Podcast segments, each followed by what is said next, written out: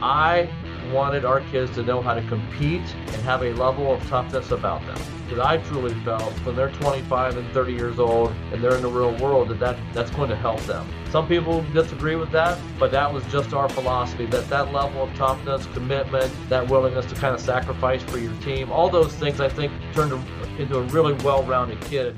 The Holding Court podcast is powered by Fundraising University Ohio. Fundraising University Ohio offers a variety of fundraising efforts that help basketball teams run profitable, effective, and fast paced fundraisers designed to raise the most money in the shortest amount of time to reach their fundraising goals. Fundraising University Ohio is locally owned and operated, and with their six step blitz system, will help your team maximize profits. As a former basketball coach himself, Brent Maxwell will sit down and help you pick, plan, strategize, and execute your fundraiser, which will allow you as a coach to devote more time to the other aspects of your program. If you're looking to take your fundraising efforts to the next level, contact Brent Maxwell at bmaxwell at fundraisingu.net or 740 501 8946 to learn more. Welcome to Holding Court, presented by the Ohio High School Basketball Coaches Association. Join hosts Adam Hall and Walt Cerrato as they sit down with some of the biggest names in Ohio high school basketball and beyond. This show and all of our shows are available to listen to completely free anywhere that you can find podcasts. We hope you enjoy the podcast. Let's get to it. Hello, it's Adam Hall here with my co host Walt Cerrato and we are excited to be joined by Dave Schlabach, former head girls basketball coach at Hiland High School. Coach, thank you for joining us and welcome to the Holding Court podcast. Hey, great to be here. So, Coach, let's jump right into it and talk about your experiences playing for legendary high school basketball coach Charlie Huggins. Obviously, we would love for you to share a few stories with our listeners about Coach Huggins, but more importantly, what were some key takeaways from your time playing for Coach at Hiland High School? Yeah, I'd have a lot of stories to tell as anybody would have played for uh, for Charlie, but I absolutely enjoyed it. Not everybody did.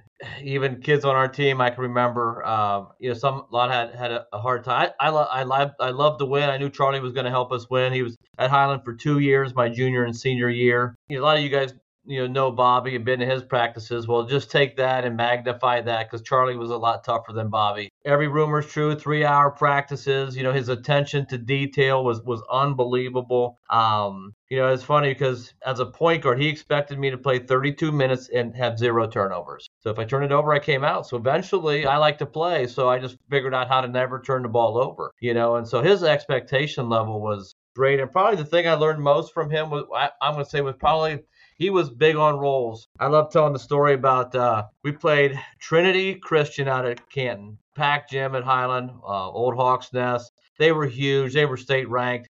We had no business on the floor. We end up winning the game. I never shot the ball all year, but just so happened they're in this long two-three zone. I, I hit like five bombs. First time I scored double figures my entire career, feeling great. We win the game. I come in the next morning putting my uh, coat in the in the locker. Coach Huggins, he opens up his door. He's got his coach's office in locker room. He looks out and says, "Hey, Dave, nice game." Well, that was the first ever. But then he follows that with, "But I just watched the film. Every shot you took was out of your range. Don't ever shoot them again."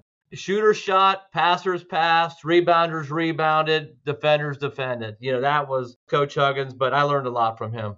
So, Coach, you graduate from Hiland 1984. And then you attended what was at the time Malone College. You played for another coaching legend, Hal Smith.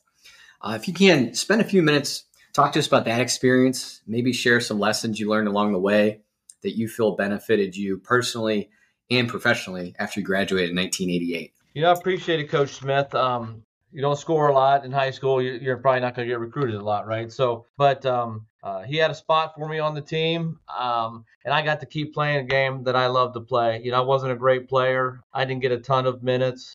By my senior year, I was in a leadership role. I got a chance to, to be on a team. You know, I think it's something that I learned. And so that's sometimes why I get disappointed with kids today if they're you know if they're not a star by their sophomore year in girls basketball they're quitting we were fortunate enough at hiland to have a lot of kids who were willing to, you know, sacrifice, be a part of a team, you know, be a have a leadership role without having a lot of minutes. And, and I think that's what I did at Malone. I think that's gradually dwindling everywhere. but it, that definitely allowed me to, to, to keep playing. I knew I wanted to coach.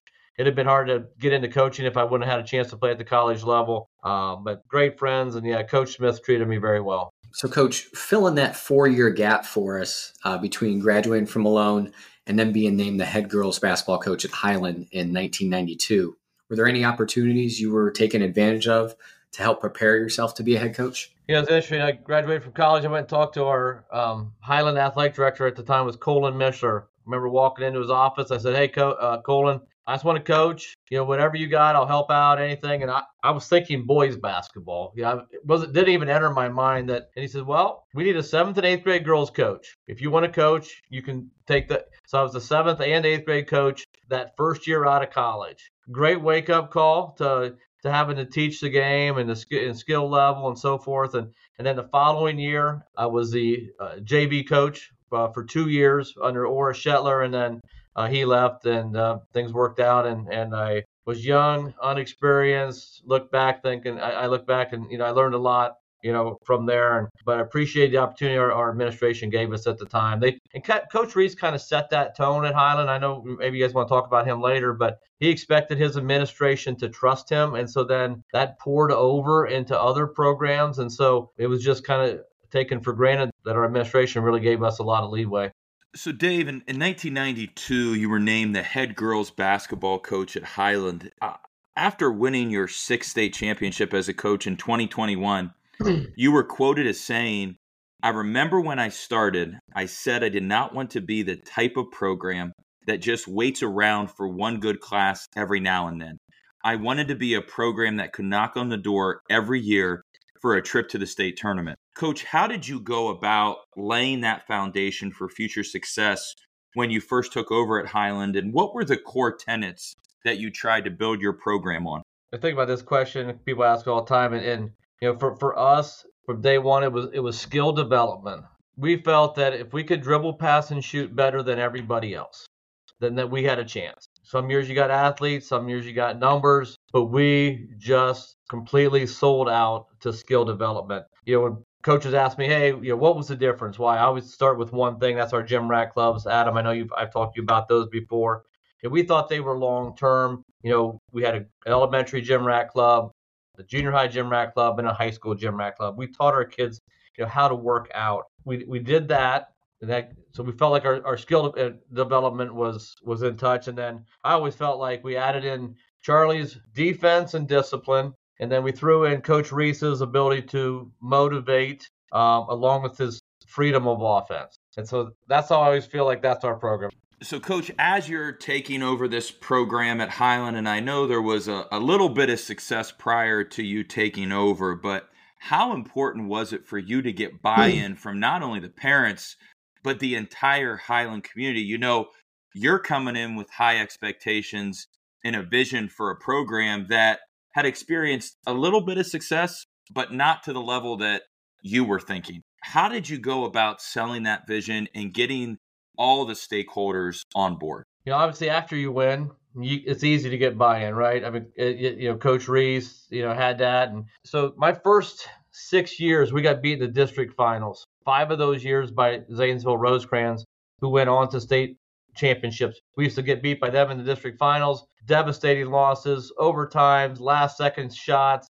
Then we go down to Columbus and watch them win a state championship by 30. And um, you know, early on, I you pout about it, and then we just finally decided we weren't working hard enough. That there was another level for us, and um, it was about that time that I got a group of kids in that we committed. We uh, so imagine this: we had we had open gym that next summer at 6 a.m. for the entire summer. This is high school girls. 6 a.m. open gym. Like so, by the time most kids were getting up for breakfast, we had already gotten two hours in, and you know it just we committed so much that that year, and it was just you know, when you work that hard, we always say it's just harder to surrender, and that's what happened. Then we finally got Rosecrans that following year, and then they were done after that. So, you know, it. Uh, I think probably had it not been so difficult those first few years, we may not have figured out how hard it takes to win.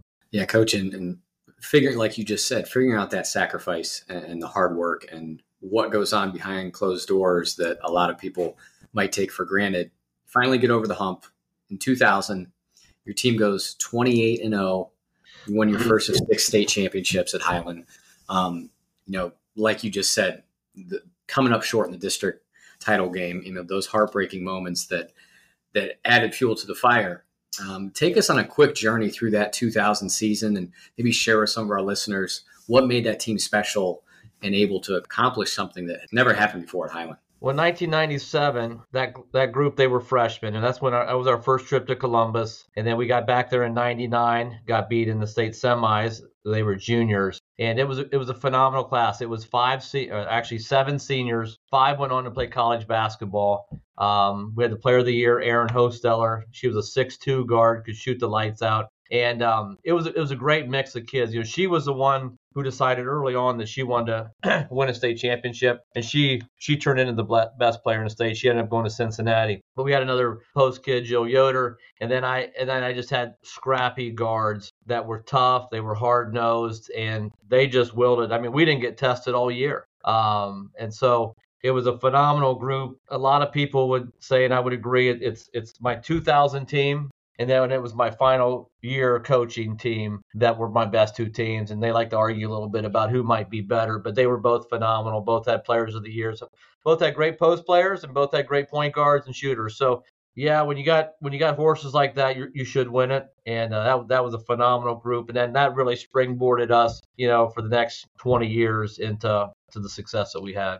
So, coach, let's talk a little bit about that success. You know, in 2005, your program started an impressive four year run in which your teams had a combined record of 102 wins versus eight losses. You won the state championship three out of those four years, and you finished ranked in the top five of the AP poll all four years as well. Talk about some of the key players you had during that run and the intangibles that they brought to those teams. Yeah, it was an unbelievable group of kids and assistant coaches. So not only did the, the year we lost in there, and then the three years following that, we lost four state championships in the state finals. We felt we could have won eight or nine in a row there. Africentric, we played them four or five times in the state finals, and it was just unbelievable commitment by our group. But so in, in 2005, um, some of you guys might remember I had, I had twins, Leah and Lana Hostetler. They both went to play on to play at Valparaiso. Had phenomenal careers. Lana went on. She was my point guard. She played overseas for a number of years. What's kind of amazing too in those four, so in those eight years, I think I had six or seven state players of the year. And I had one post player in that group, but everybody else was just a highly skilled level uh, guard, shooting guard. We had uh, Lindsay Stuckey. I'll throw some names out in case any of you uh, know. And then Jenna Stutzman. Many would say maybe she was one of our best players. She played at, at Kent State and then and then Ashland, and just an unbelievable group of talented kids. But I love that they. I like watching good basketball. I like kids that can dribble, pass, and shoot. Granted, we like them to play hard, but you know, girls basketball is not fun to watch if you can't do those things. And these kids just made it fun scored a lot of points. We went up and down. I think we have like 15 of the top 20 state season records for three point makes. You know, we like to fire it up there, and if we don't get it, you go rebound it. But yeah, it was just a great group of people. And we, you know, the year we lost in the middle of that, our best player, uh, Jen Stutzman, didn't play a minute that year because of um, a, a lower back injury. So, and everybody's got injuries, you know, to talk about. But uh, we've had some tough ones too, but no, great, great run. Appreciated those kids a bunch. So, coach, we've all heard the saying that good is is the enemy of great. Uh, during that magical four year run, how did you fight off complacency amongst your players uh, and even your staff, and not allow them to have that "Hey, we've arrived" mentality, but instead staying humble, staying hungry, staying driven? I mean, number one, that's my. I mean, it, that's that's me. If if I allow any of that stuff to creep into me, then it's going to creep into our players. And I just, me and Coach Reese, we, we used to talk about time like we felt it was important for our kids to get rewarded for their efforts, and we wanted every class. My number one goal is that every year my seniors got to play in Columbus. You know, so that was the goal that our that our senior class got to play in Columbus. So that just kept us really motivated. Right or wrong, I always I ran our program for the kid that wanted it all the kid that wanted to win a state championship or the kid that wanted to go to, to, to, play college ball. You know, sometimes I feel like people dumb down their programs to keep more players out or to, um, you know, make everybody happy. We always felt like I wasn't going to cheat the one kid who wanted it all, that wanted to be pushed, that wanted to to win a state, have a shot at a state championship, and who maybe wanted to play college basketball. And so that's where we or where we catered our program to. And I always told our parents, you know, that doesn't mean that you got to do it all. I mean, if I have, if you don't want to show up to open gym, that's up to you. If you don't want to come to lifting, that's up to you. We're, we're going to roll the ball out in November and best players play. But we weren't going to cheat, you know, the kids that wanted it all. And we had a lot of those kids. So, coach, I just want to piggyback off something you just said because, you know, right now, if you look at the numbers, not just in the state of Ohio, but across the nation, uh, participation in, in girls basketball is declining. We all know that, various reasons for that. There's been years recently where you've played with 11 kids, you you've played with 13 kids, and and people you hear the comments like, and I know I know you've heard this before, like, oh man, it's just too hard. They're, just it's just too hard out there. You know, they're just driving kids away. Like they're gonna they're gonna they're gonna ruin the program out there. You know, they're not gonna have a program in a couple years.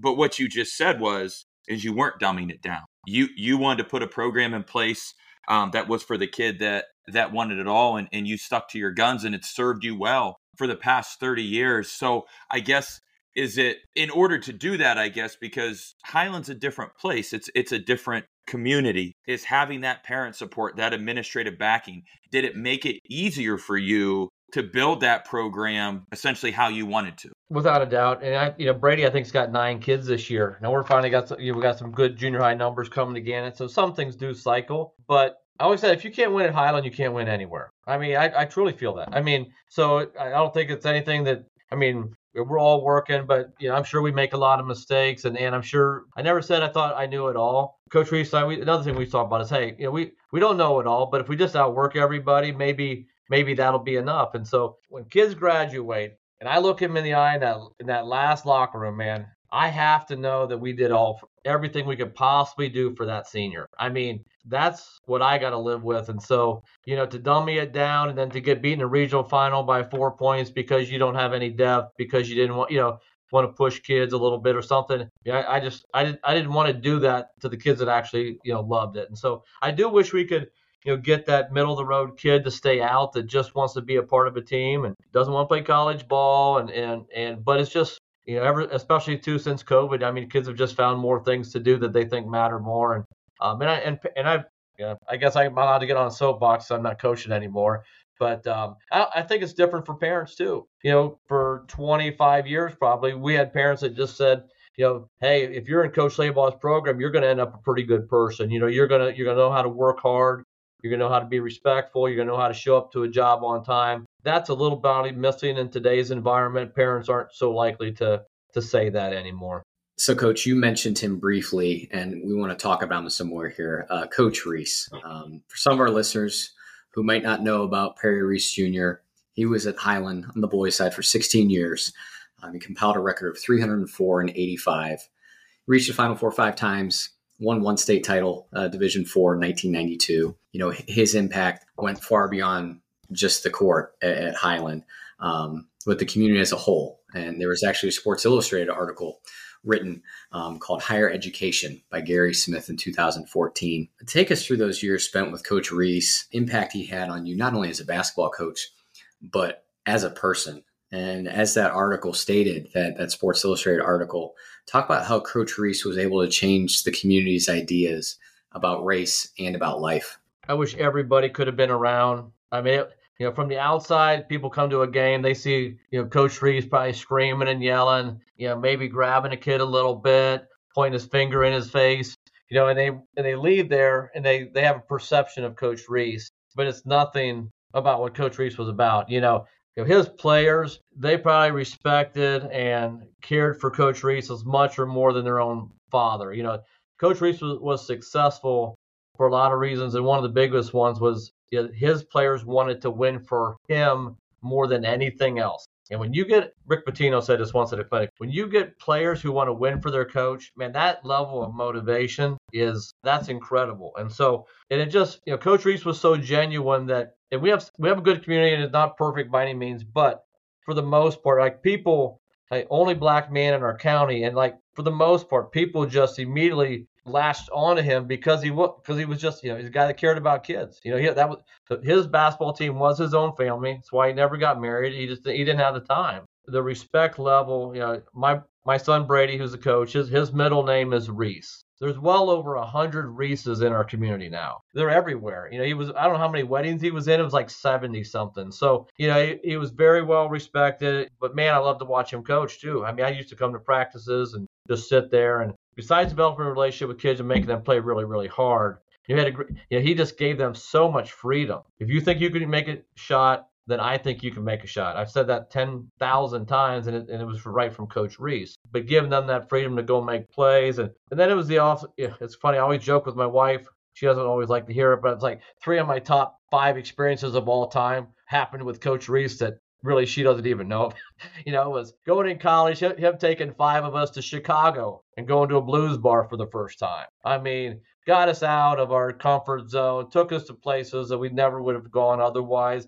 And that wasn't just me, that was a hundred other kids and players. And he was Charlie's assistant my senior year. I mean, what a what a mix. I mean, you know, you're talking, you know, two two legends there that I got to play under in, in the same year, and, and he really, you know, Charlie really set it up then for for Coach Reese to get that year that job the next year, and then he had Keith Troyer and my brother Tim, you know, and they made and they they went on a run, and you know, hopefully we, we keep hearing uh, that the Hollywood producer has called numerous times in the last six months the thing is, is rolling, and they've they've actually um, had a script approved. They've had a, an actor approved for uh, for Coach Reese. and the guys accepted it as a big name. So yeah, I'm, I'm hoping they tell the story, but I hope they tell it right um, because he was a huge influence, and and even today, I think the success it, it absolutely has carried on because of him you know, it's it's how our administration looks at athletics and, and how we don't take it for granted, but they give us the freedom to coach and and um, and he, he taught us it's okay to want to win. It's okay to compete and to try and win and to, to outwork your opponent and and uh, he had a lot to do with that. So, coach, let's talk about your last two state championships in 2017 and 2021.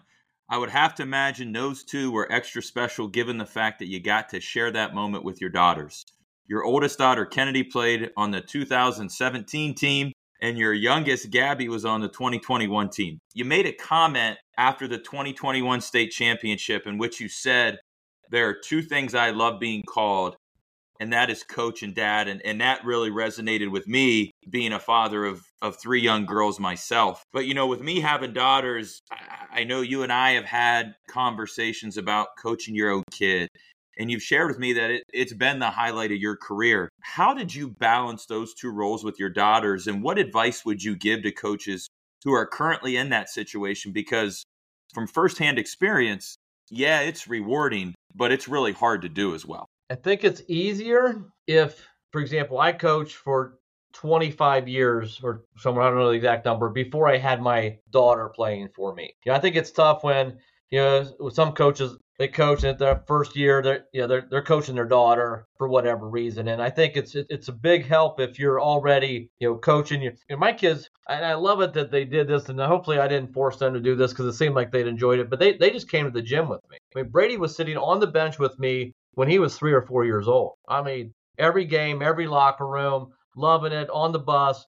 You know, and then you know Kennedy and Gabby, same thing. I mean, they they came to the gym. They were with the kids. They they just saw how the process, you know, how, how dad's yelling a little bit, but that doesn't mean dad hates his players, you know. And so I absolutely loved that experience and really glad that that I had it. You know, the best five seconds of my entire 33 years of coaching were Kennedy's shot in the state you know semifinal and, and that was worth it all and but i love coaching gabby as well and and and then being a part of it with brady and I'm sure it wasn't perfect. You know, I like to say that I came home and left it all on the court and never took it back home, but I never did that even when I didn't coach my kids. You know, my my wife would attest to that. But we tried hard, and it was it was a connecting bond for for me and my my kids. You know, we um, I'm glad they enjoyed it. At least it seemed like it because they all kept doing it and so forth. But um, absolutely loved, yeah, every minute of it, and hope it works out for for dads who get to coach their daughters. Um, but you definitely, it's, it's not. I'm sure it's, it's not easy.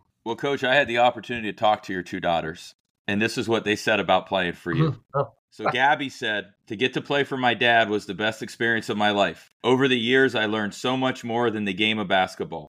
I learned that nothing comes easy and no one is going to hand you anything. If you want something, you have to work for it. Getting a ring senior year was a cherry on top and an amazing moment to share with my dad. Kennedy said, Playing for my dad was some of the best four years of my life. Certain moments that I look back on will always be some of the best times we've had together. He helped me fall in love with the game, even while pushing me to be the best every day. It wasn't always easy, but it was easy to show up every day when you have a coach like him. His influence went beyond the game of basketball, and I think that's what helped make him one of the best to ever do it. So I think you did something right, mm. coach. I appreciate that. That's great to hear. Thanks. So, coach, after that 2021 season, I know you kind of had it planned out. That was kind of going to be the end for Dave Schlabach. I, I, I, don't think it was a, a big secret to anybody. There was chatter for a while that, hey, this this might be the end. It, it was Gabby's senior year. I guess, was it the fact that it, it was Gabby's senior year? Your kids had kind of kind of gone through it then. Kennedy, I know, was in college pre- playing. Brady was getting ready to start that next chapter in his life.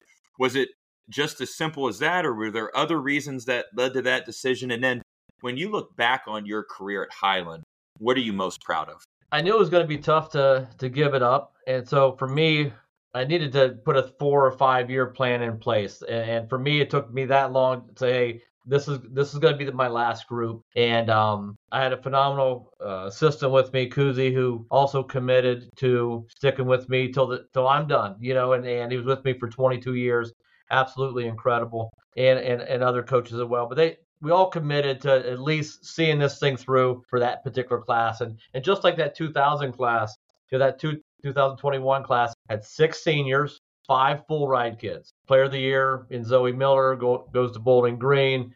You know, the, the other four kids, all Division two full ride kids. It was a special group. I think Gabby's class, we started them in AAU in third grade, you know, and just we, we came all the way up through with them. We spent a lot of time. We invested in them, and they they just absolutely loved it. And so it was a they made it easy. There was no regrets at the end. I mean, it was for me and the, the finish, you know, with the state championship and and have that you know, kind of no regret at the end was was awesome. And as far as you know, what look back on a career, what, what I'm most proud of. Your first question night was part of this, and that's I'm glad we were we were consistent year in year out. Like we would start every year. We our only question is, well, what? How do we get to Columbus? Like what? What you know?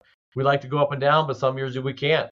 Some years we got to change it up. Some you know we like to play ten kids a quarter. Well, some you know so we just tried to figure it out every year. And um, as long as we could get our kids to believe, you know, believe in what we were doing, we had 50 college players in my 30 years. I felt good about that because it financially huge for our, our families, but also more so it got a lot of my kids, for the most part, to play another four years of something that they really, really enjoyed doing. And so we, you know, we, is one reason why we started the classic in the country. We wanted to make sure our kids got exposure and got a chance to play at the next level if they wanted to. But I also, and once again, you know, maybe maybe this is wrong because I I got some heat at times, but I wanted our kids to know how to compete and have a level of toughness about them because I truly felt when they're 25 and 30 years old and they're in the real world that, that that's going to help them. Some people disagree with that, but that was just our philosophy that that level of toughness, commitment, that willingness to kind of sacrifice for your team, all those things I think turned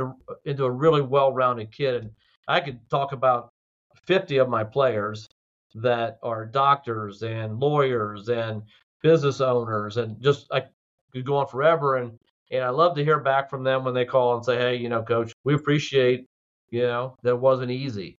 And uh, there's a lot of easy out there in this world.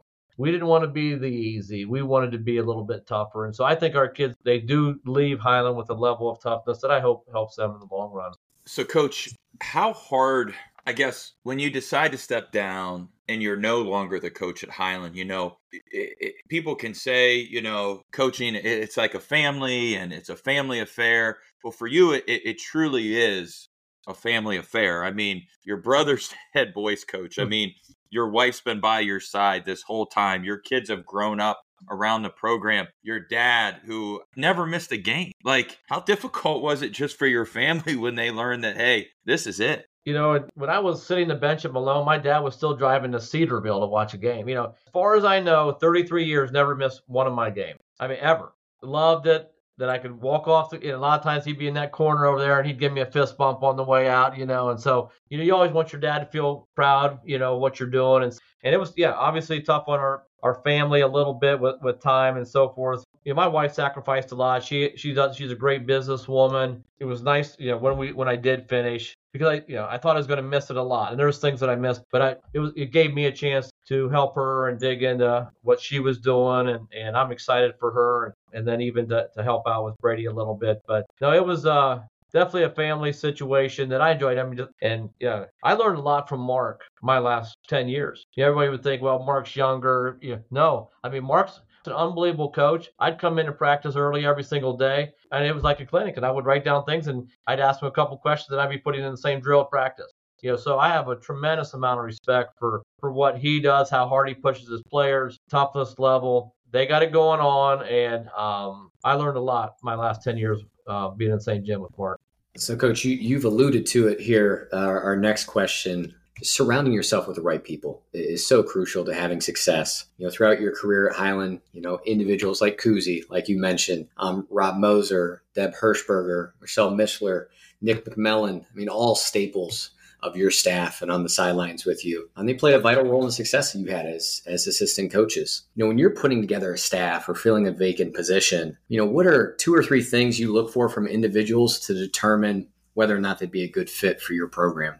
Yeah, I really think that's where we probably started to make our strides. You know, Kuzi likes to say it. Me and him have a saying: "You win with people." 22 years I had him, and the people you mentioned, Rob Mosier, Deb Hirschberger, Michelle, and, and Mishler, and Nick McMillan, are all all filled an unbelievable role. And, you know, my first, I think, four years, I got rid of coaches every year. I'd have a junior high coach that I'd tell them, hey, you're not allowed to play any zones. We don't care if you win or lose. You're playing half court man. I'd show up to a game. They'd be playing zone. Well, I just got rid of them because if they, if I, I had to trust them and you had it. so for my junior high coaches, then I found some, I found a couple guys that just, they bought in, they and they just fed our high school program for 10 straight years. Chad Hostetler, Jay Custer, um, and and Kuzi, they just, you know, they worked on skill level, they worked on the defense that we wanted, and then for like 10 straight years, I had a freshman start for me, and it was because of what those guys did for us in the junior high. Um, and Rob Mosier was down there for four or five years, but they committed. And you know, right now, Mark's got a couple junior high coaches that are former players of mine who are doing phenomenal. And so it won't be long until they start to, you know, Michelle Mishler's helping down there, and then Kim Mass, which is now Kim Wagler. And so, yeah, you know, you're, you you got to find people that will buy into you. And so you number one got to be the hardest working coach, you know, out there. You can't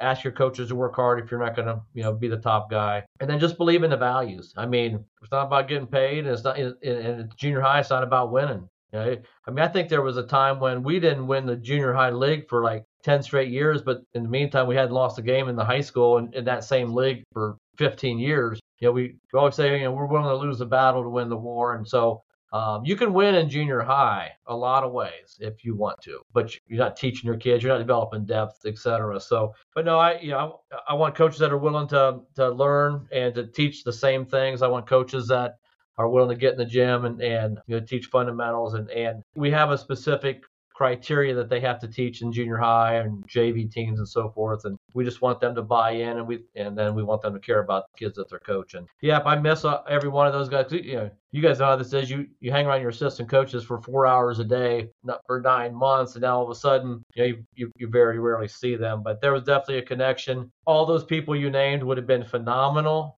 varsity basketball coaches, every single one of them. But for whatever reason, they decided to stick around with me and and haven't run at a good program. So, Coach, over the, the, the 22 years that you mentioned, like with being with Kuzi and your other outstanding assistant coaches, you know, what are some ways you utilize that staff that you found to be most effective, not only just for your program, but for you as an individual?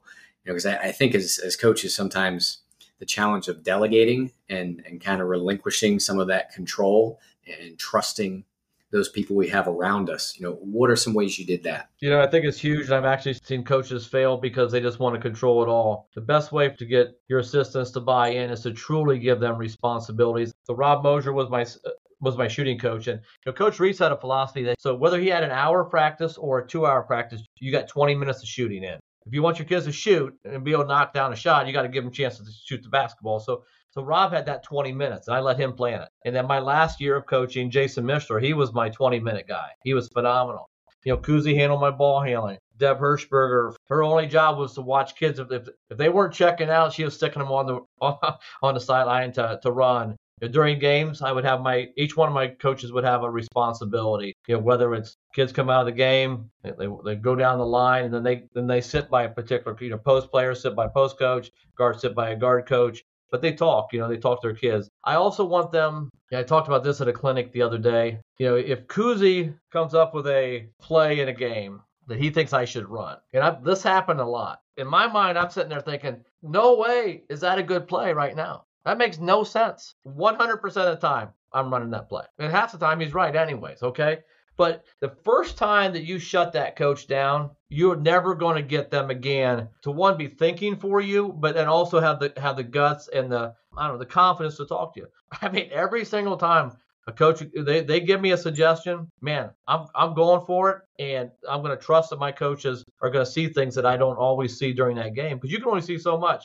Half the time we're yelling at officials, half the time we're yelling at a player. And so they, they see things. And you got to give them responsibilities. You're right when you say that because you've got to give them responsibilities. You you've got to empower them a little bit, make them have some ownership in it. Otherwise, it, it's tough for you to do it on your own. I mean, it, it's just hard. A good example. So for every, I'm gonna, I'm just make some of it, but for every quality opponent and for every tournament opponent, we're putting in at least 10 hours of film work, at least. And that's not all me, you know. So Kuz, we gave him one of the tournament opponents last year, even though he wasn't coaching, and he probably spent 10 hours himself watching that opponent, scouting report, suggestions. I mean, we're spending a tremendous amount of film work and we're dividing that responsibility out amongst coaches. And so, yeah, if Kuz is telling me something about what they the set that you know Brady called the last play in the regional finals. I mean, he he knew what they were going to run and and because of all the film work. And so I think everybody who depending on who's watching what, you know, I, I think it's really important if you're going to ask those coaches to spend the time watching film, then man, praise them in front of your players.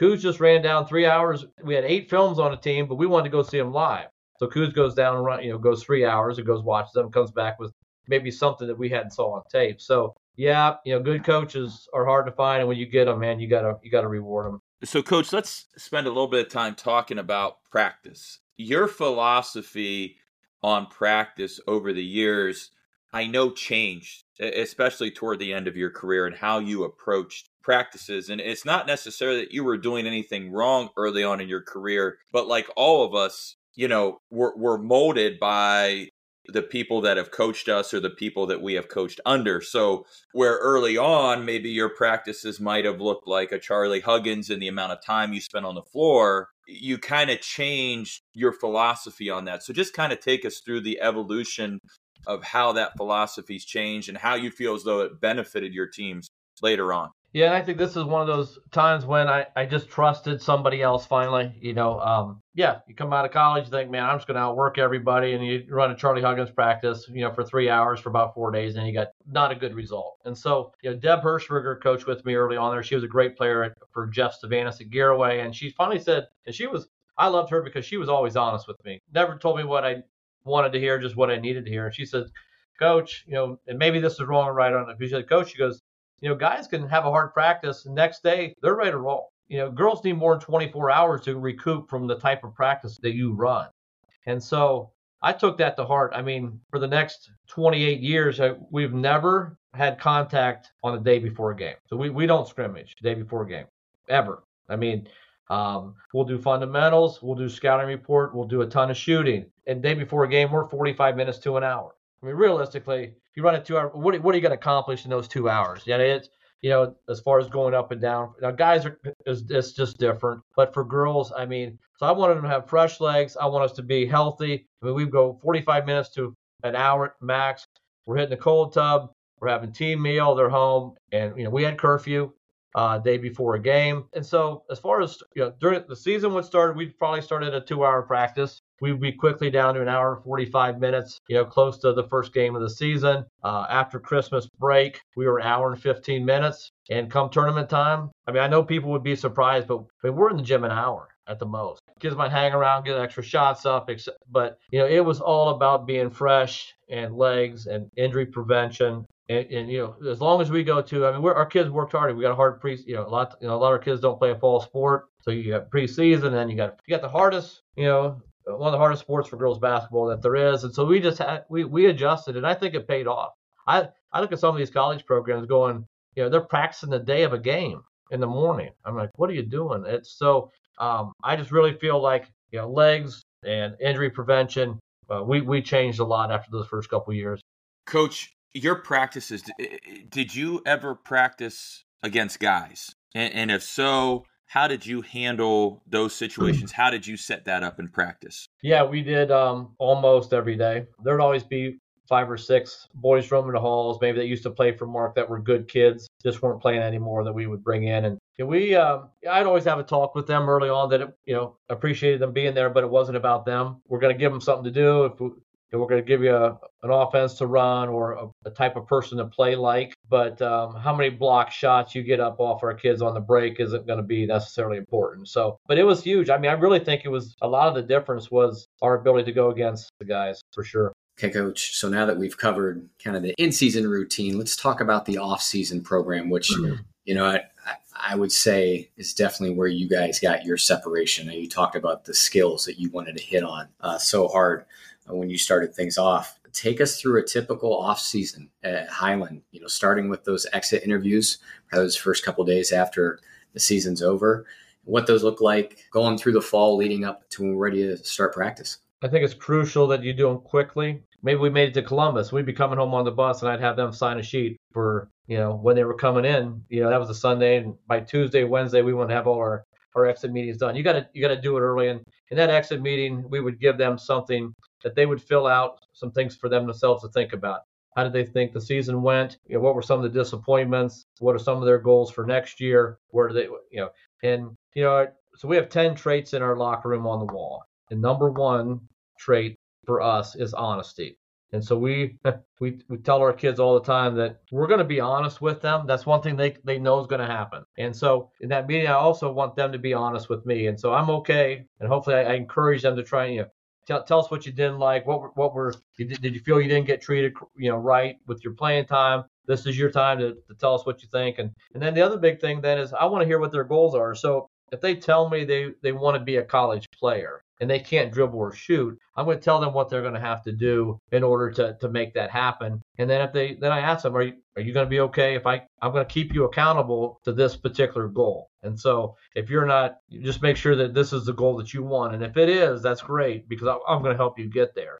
And so I always thought that that meeting was huge. And then May 1st, every year, we would give them their, their notebooks. So junior high, high school, and, and elementary school, they got their gym rat clubs. And, you know, one out of a 100 kids is going to be that kid that doesn't need to be motivated, pushed, or told what to do. But the other 99, I mean, I, and I've had some of them, I've had a lot of those ones, I have. But but those other 99, they probably they just need some help. They need to be motivated a little bit. They need to be told what to do, how to work out, how to use their time. One part of our gym rat goals, well, I can just tell you what they were. So it was our above and beyond club was 40,000 shots, 40 hours of ball handling, and 100 games of one-on-one. And I think people get surprised on the one-on-one because you know you put two boys in the gym, any gym, and within five minutes they're playing one-on-one. You put two girls in the gym, they're never playing one-on-one you know and so it's huge for girls. It's huge. And so my best teams were the kids that got into those one-on-one games. They competed against each other. They got mad when they lost. You know they wanted to play the coach. They wanted to play their brother. They want you know and so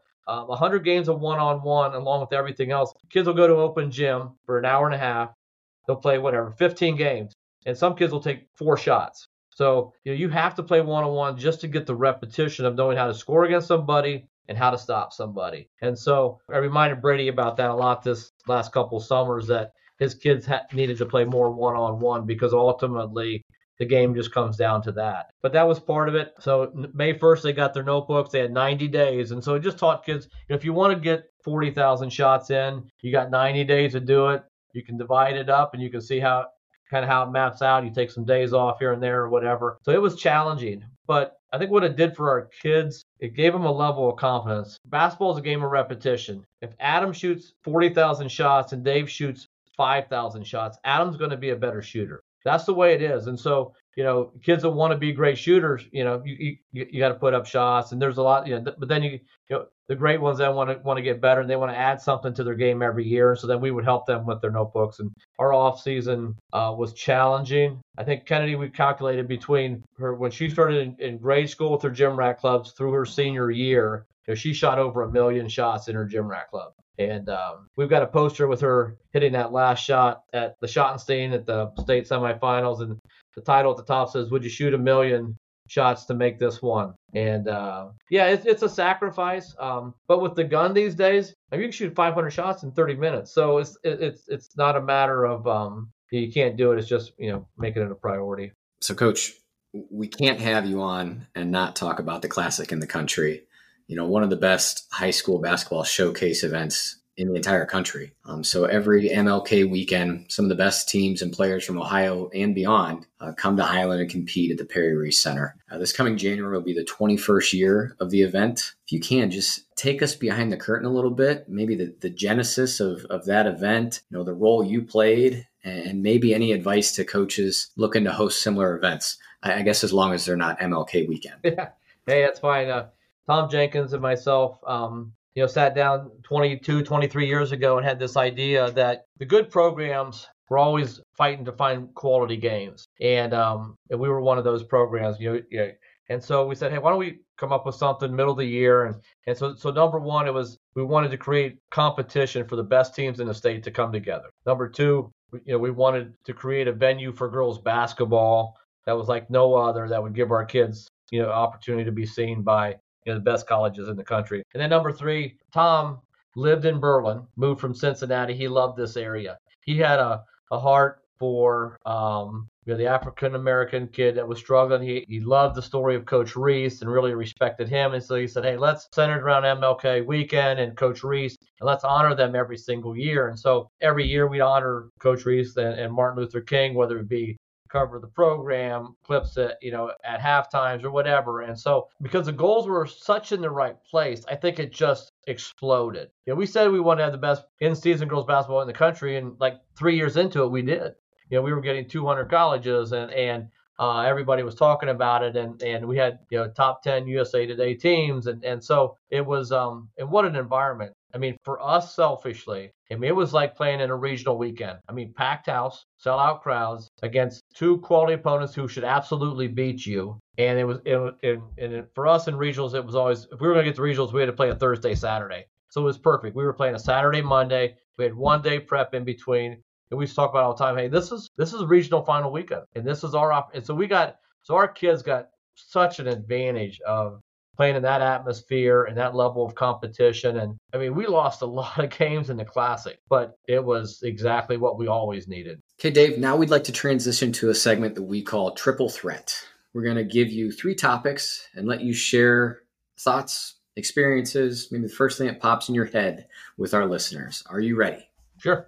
All right, number one stats that matter the most. So there's a poster in our locker room and I know you were going to ask this, so that's good. I'm glad you did. We have a poster in our locker room that says the biggest play in basketball is the offensive rebound. And like we might be the only program in the state that thinks that. I don't know. But we truly 100% believe that that's the most important play in basketball, both mentally and physically. You know, mentally, you, you're D'ing up, you work like crazy, you got an unbelievable possession, a kid shoots a brick, and they run down the offensive rebound. I mean, it's just it's just constantly demoralizing. So we statted that like crazy, and it was what we tracked even in practice. When we do film work, the number one thing we look for: shot goes up, ball's barely released out of the hand. We are watching our kids.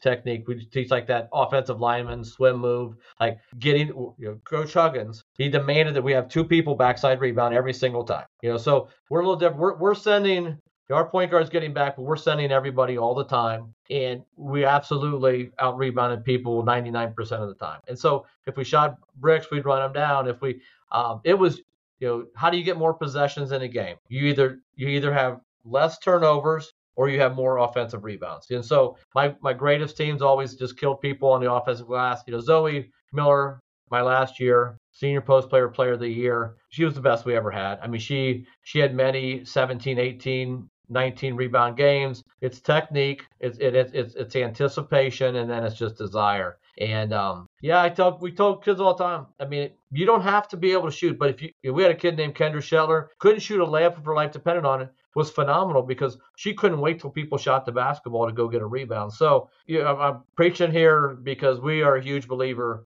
offensive rebounding, biggest play in basketball. So, coach, I've always believed know, the, the process of coaching is, is training and then trusting. You know, in practice, your workouts, your film sessions, your lifting sessions, your training for the next game. But then ball goes up in the air, bright lights are on. You got to trust that they're going to follow the game plan. They know execute. You know, one of the things that always impressed me watching you coach in the sideline was your demeanor. You were always I don't know what was going on upstairs, but it always seemed like so calm, and that level of trust was where was there to where your your team knew the game plan and they knew how to execute. Talk to us about how that came to be. I guess I'll, I'll tell you what we told our kids before the games, and that was if you've truly given all you can. I mean, and we really felt like we did. Like we worked all summer long. We we gave an incredible effort for many many years, and then you just have to let the process, you know, work itself through. And so for us, it was we really tried to get our kids to believe that they were invincible. And um, you know, even though kids knew their role, like like we, we would go over kids' roles with them, who could, you know, what your range was, you know, so forth. But we've told them a lot that if you think you can make a shot, then I think you could make a shot. And so we just got them, and like I never once, I don't want to say never once, I don't ever remember yelling at a kid for taking a shot. I mean, obviously not knowing the time and score, and that's things that we go over and watch tape and so forth. So that's stuff. But but man, yeah, we we wanted kids to know that they had the freedom you know, to go make a play. And um, you don't want robots out there. You want kids that can have confidence. And, and I, I, felt very confident all the time for with with what what we had done. And at that point in time, it was just time to let them go play and make adjustments. You know, that's where you got a staff that can sit there and tap you on the shoulder and say, Dave, it's time to get out of this. But no, we uh, we definitely believed in our kids. Okay, coach, number three, having productive basketball film sessions. Once again, people may be surprised. I mean, so this takes effort. It got a lot easier with Hudl now. Kuz, he would he'd clip. He it's funny because he would clip a, an opponent, and I'd look at it at midnight, and it'd be like 37 clips on there. And then I text Kuz, I'm like, no more than 20. I, you know, and so you know, just you know, and we would start a lot of times like for an opponent for a tournament, we would start out, we might have 30, 40, 50 clips on our our Hudl reel ready to go, but then we would keep going through and we would keep taking some stuff out. Because same thing i just wanted them to know the most important things when we were talking about opponents. And so you know early in the year film sessions were all about us. Like we would just call out kids and, and we'd always say this isn't to embarrass you but your buddy just took a shot. You're staying on the three point line. You didn't move. So that's unacceptable. If you want to play for us this year you're going to have to go rebound in that scenario. And so and then we would just call kids out constantly every scrimmage first few games. Like so early in the year and it was, you know, and I would tell them all the time, you know, this isn't to embarrass you, but you tell me you want to win the league and you want to play in, in, in the state finals, I'm holding us. I'm going to hold us accountable. So what you permit is what you promote. If you're permitting kids to, you, you, we want to get run out layups by our post players. Well, we watch film and our, you know, we, we've outlet it to our, our point guard and our post player still isn't even at half court. Well, if we're permitting that, that's actually what we're promoting. So, so we shouldn't pretend that we want to be a running team. You know, that's really important to use film early in the season, I think, for yourself. And then you can use it later on to keep them accountable for as you're watching it. But then I think later on, shorter film sessions are the best. I think you're going to lose kids if it's too long. We usually try and start with something positive and then maybe hit them with uh, you know things that are a little more. Even early in the year, we'll still try and find some very positive things to throw out there. But you're going to tell Brady this all the time. You're going to get really, really good at whatever you think is most important. You can't be great at everything. So what do you think is the most important thing? If it's rebounding, don't ever relinquish on that. And then if it's you know where you want certain people to be and certain things, you know, you want them to show up on time for practice and be there 20 minutes early, then you got to constantly keep that standard high. So, coach, we have one more question for you, but before we get to that, thank you for coming on the show tonight and spending some time with us on the Holding Court podcast. I have known you for quite some time and, and have a tremendous amount of respect for you uh, in the program that you've built at Hiland. So, coach, 29 league and sectional championships, 19 district championships, 16 regional championships, and six state titles. Named Coach of the Year in the league hmm. 20 times, District Coach of the Year 16 times, State Coach of the Year five times. You were named NFHS Coach of the Year twice in 2000 and 2018.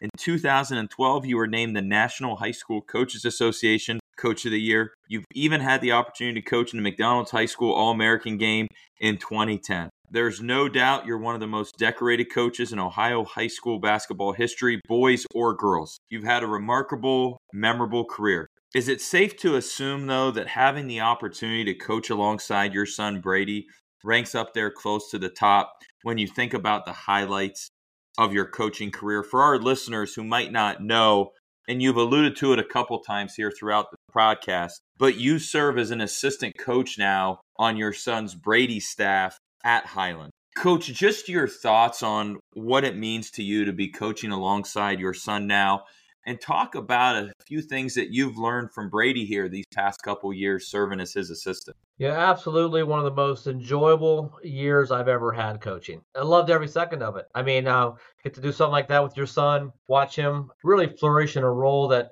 I really feel like he was he was meant for. He's so positive, so energetic. I think he did 10 times the job with last year's team that I would have. You know, it was he's patient, encouraging, he's but he also understands what it takes to win you know, um, effort and, and just, you know, commitment level and so forth. So I, am excited for him. He's got a great staff. Like I said, there's now, he's got three former players of mine, along with Michaela Poole from Carrollton, who's another great player. So he's got a phenomenal staff. And he's doing the same thing I did. That's surrounding himself with people that think like him, that are are great people who care about kids. He's got a good group. He's got a challenge right now with with uh, with numbers, but he, he understands that and you know what he can do and what he can't do. So forever long he decides to do this coaching thing, I think he's going to do very well. The kids love him. He's got a tremendous amount of enthusiasm coming in the grade school and junior high, and I think that's because of him. You know, he's he's that kind of infectious kind of guy, and, and um, I'm going to be taking another you know, little step back further now, maybe first row in the bleachers of the. But I've I've loved every every minute of it, and I know Mark's you know really helped mentor him as well, so he's in a really good place.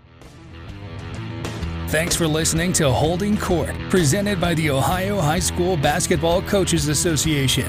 Make sure you subscribe so you don't miss any future episodes. In the meantime, keep up with us on Twitter and Facebook at Ohio BK Coaches, on Instagram at OHSBCA1947, and online at www.oh.nhsbca.org.